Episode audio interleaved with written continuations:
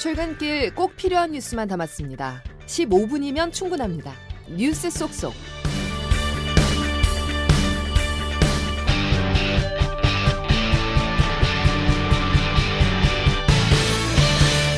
여러분 안녕하십니까? 9월 18일 월요일에 전해드리는 CBS 아침 뉴스 김은영입니다. 김정은 북한 국무위원장이 러시아 방문 일정을 마무리했습니다. 정상회담에서 북러가 어떤 논의를 했는지 알려지지 않았지만 북한과 러시아의 군사적 밀착 움직임은 국제사회에 우려를 키웠습니다. 양승진 기자의 보도입니다. 김정은 북한 국무위원장이 5박 6일의 러시아 방문 일정을 마치고 어제 북한으로 떠났습니다. 가장 중요한 일정으로 지난 13일 푸틴 대통령과의 정상회담이 꼽힙니다. 우크라이나 전쟁 장기화로 무기가 부족해진 러시아가 북한의 무기를 공급받고 북한의 고급 군사 기술과 식량 등을 제공할 수 있다는 우려가 나왔습니다. 정상회담은 보란 듯 러시아의 우주 발사체 기술이 응축된 보스토치니 우주 기지에서 열렸고 푸틴 대통령은 회담 전부터 북한의 인공위성 제작을 돕겠다는 의사를 내비치기도 했습니다. 회담 후 김 위원장이 러시아 군사 시설을 잇따라 방문하면서 북러 무기 거래 의혹은 더욱 커졌습니다. 북한 매체는 김 위원장이 러시아 국방장관과 국방안보 분야 협력 강화 방안을 논의했다고 전했습니다. 미국 등 서방의 경고를 무시한 김 위원장의 러시아 방문을 계기로 한반도에서 신냉전이 심화하는 것은 물론 북중로와 한미일의 대립 구도가 한층 격화할 수 있다는 우려가 나옵니다. CBS 뉴스 양승길입니다. 윤석열 대통령이 미국 뉴욕에서 열리는 유엔 총회에 참석하기 위해 오늘 출국길에 오릅니다. 북한과 러시아의 밀착 속에 유엔 총회 기조 연설에서 이에 대한 강력한 경고 메시지를 낼 것으로 예상됩니다. 박정환 기자가 보도합니다. 윤석열 대통령은 제78차 유엔 총회 고위급 회의 참석을 위해 4박 6일간의 일정으로 오늘 출국합니다. 우리 시간으로 늦은 밤 현지에 도착하는 윤 대통령은 산마리노, 체코 등과 릴레이 양자 회담으로 본격적인 일정을 시작합니다. 주목되는 건 오는 20일 윤 대통령의 유엔 총회 기조 연설입니다. 북러 군사 협력의 속도를 내는 가운데 강력한 메시지가 나올 것으로 예상됩니다. 윤 대통령은 유엔 총회 참석에 앞서 어제 공개된 AP통신과의 서면 인터뷰에서 북러 군사협력은 유엔 안보리 결의와 국제 제재에 반하는 불법적이고 정의롭지 못한 협력이라며 국제사회는 대응을 위해 더욱 결속할 것이라고 강조했습니다.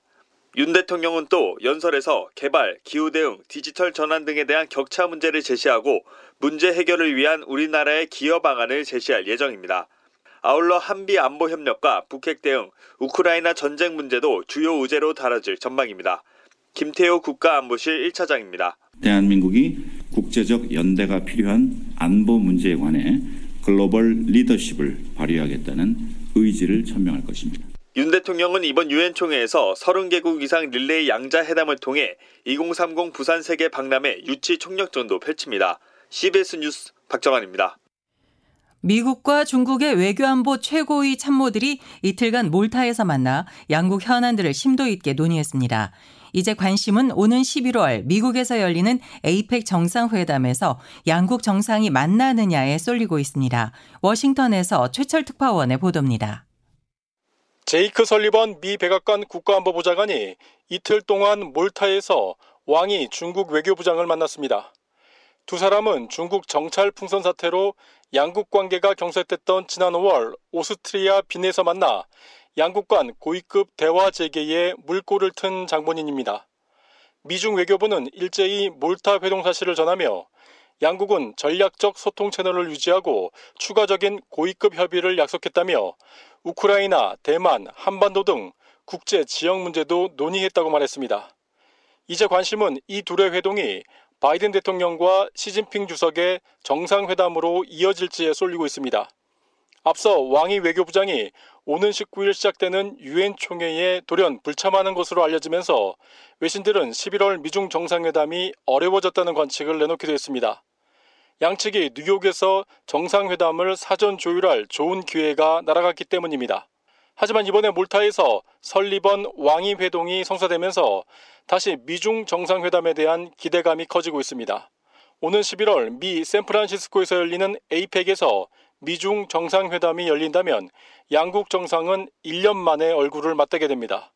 워싱턴에서 CBS 뉴스 최철입니다.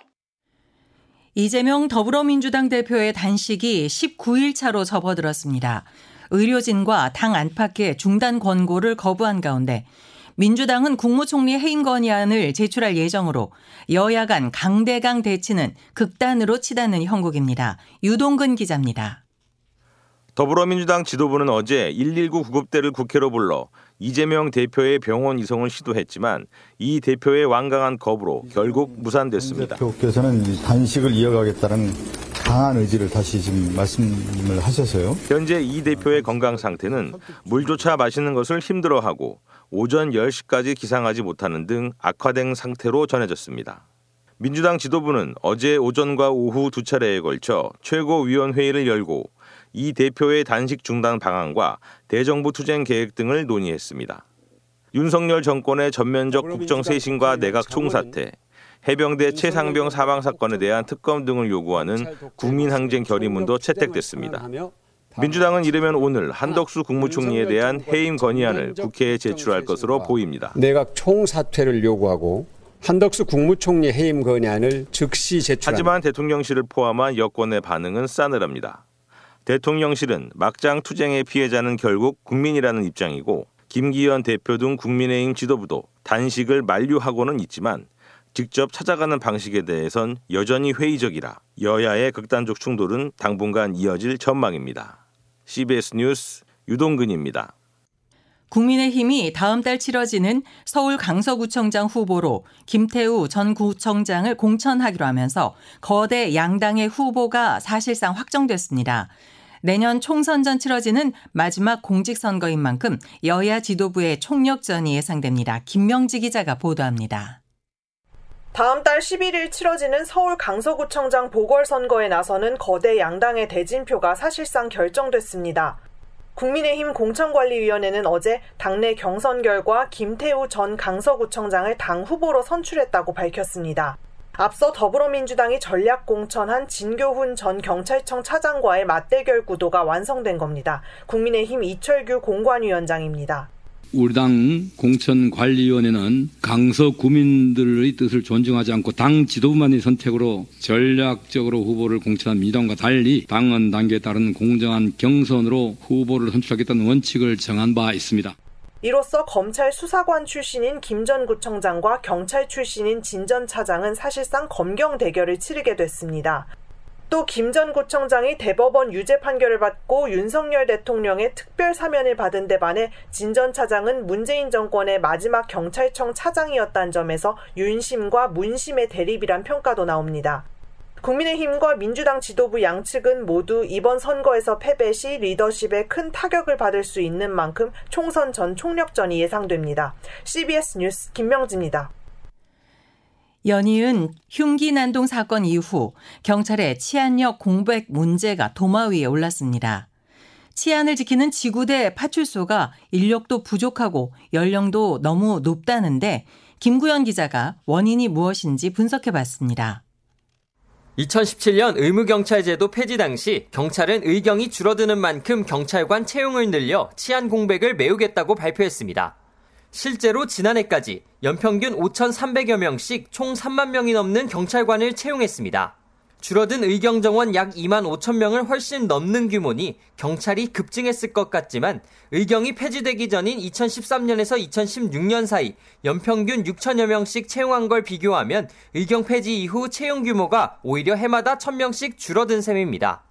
그나마 의경 자리를 채우기 위해 새로 채용한 경찰관들을 대부분 기동대부터 투입하다 보니 결국 일선에서 치안을 지키는 지구대 파출소 증원은 번번이 후순위로 밀렸습니다. 실제로 2017년 대비 지난해 기동대 인원은 2,500명이 넘게 늘어 73.5%가 증가했지만 지구대와 파출소는 고작 361명, 3.5% 늘었을 뿐입니다. 인력이 충원되지 않으니 현장 근무가 부담스러운 고령의 경찰관들만 남은 상황. 인력난에 허덕이는 지구대 파출소에서 치안 공백 문제는 시한폭탄이나 다름없었던 겁니다. 경찰청은 이르면 오늘 수사와 정보 등 내근자들의 인력을 돌려 일선 치안 경력으로 재배치하는 방안을 발표할 방침입니다. 하지만 벌써 일선 경찰들 사이에선 결국 아랫돌 빼서 윗돌 괴는 임시 방편에 불과하다는 우려의 목소리가 나오고 있어 업무 개편과 인력 증원이 시급해 보입니다. CBS 뉴스 김구현입니다. 1500년 전 고대 국가인 가야가 인류가 공동으로 보존해야 할 가치로 인정받았습니다. 가야를 대표하는 고분 유적 7곳을 묶은 가야 고군분이 유네스코 세계유산이 됐다는 소식을 조태임 기자가 보도합니다. 우리 시간으로 어젯밤 9시 20분 사우디아라비아에서 열린 제45차 세계유산위원회 회의장에서 한국 가야 고분군의 유네스코 세계유산 등재 선언이 발표되는 순간 최응천 문화재청장을 비롯해 전북, 경남, 경북, 가야구분 관할 지자체 관계자들은 함성을 지르며 박수를 쳤습니다.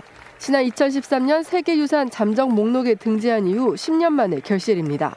가야 고분군이 동북아시아 문화권의 여러 국가가 고대 국가로 발전하는 단계를 엿볼 수 있는 유산이라는 점을 인정받게 된 겁니다.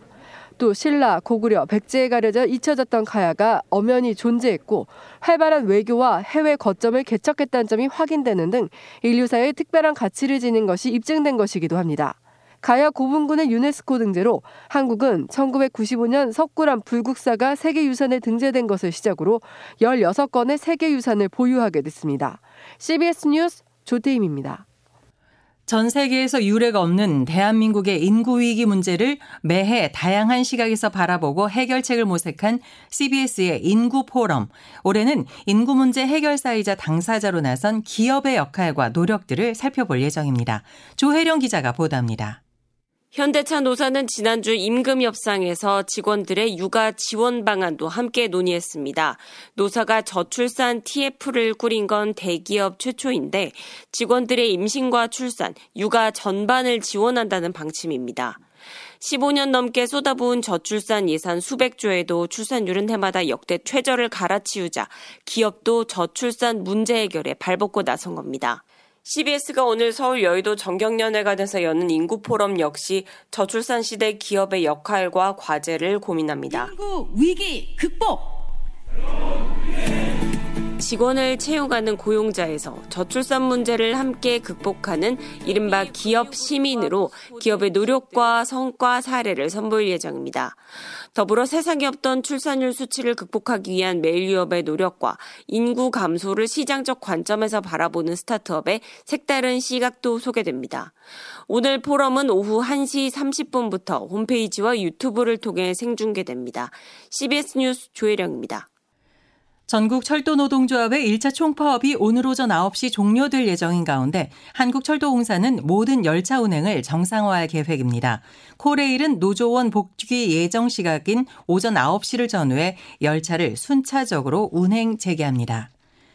스마일 점퍼 우상혁이 미국 오리건주 유진 헤이워드 필드에서 열린 2023 세계 육상연맹 다이아몬드 리그 파이널 남자 높이뛰기 경기에서 2m 35를 넘어 정상에 올랐습니다.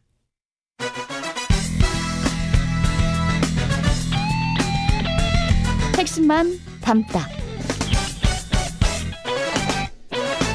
Save your time. 이어서 자세한 날씨를 이수경 기상 전문 리포터가 전해드립니다. 네, 오늘 아침은 안개를 주의하셔야겠는데요. 출근길 서쪽 지역과 강원 산간을 중심으로 안개가 짙게 끼는 곳이 있겠고 오전 중에는 대부분 거칠 것으로 예상됩니다. 한편 주말 동안 부산을 포함한 일부 남해안에는 200mm 안팎의 많은 비가 내렸는데요. 현재 이 지역의 비는 대부분 그친 모습입니다. 하지만 오전부터 대기가 불안정해지면서 산발적으로 강한 소나기가 오는 곳이 있겠는데요. 오후에는 전국 대부분 지역에서도 소나기가 지날 것으로 보입니다. 보입니다. 예상되는 소나기의 양은 적게는 5에서 많게는 60mm 정도인데요. 소나기가 지나면서 돌풍과 함께 천둥과 번개가 치는 곳이 있겠고 높은 산간에서는 우박이 떨어지는 곳도 있어 시설물 관리에 주의하셔야겠습니다. 오늘 낮 동안 일시적으로 늦더위가 나타날 것으로 보이는데요. 아침 기온 어제와 비슷해 서울은 현재 22도 안팎입니다. 낮 기온 대부분 28, 9도 선까지 오르면서 다소 덥겠습니다. 날씨였습니다. 이재명 민주당 대표가 건강 악화로 병원에 실려가게 됐다는 속보를 전하면서 CBS 아침 뉴스를 마무리합니다. 오늘도 함께 해주신 여러분, 감사합니다.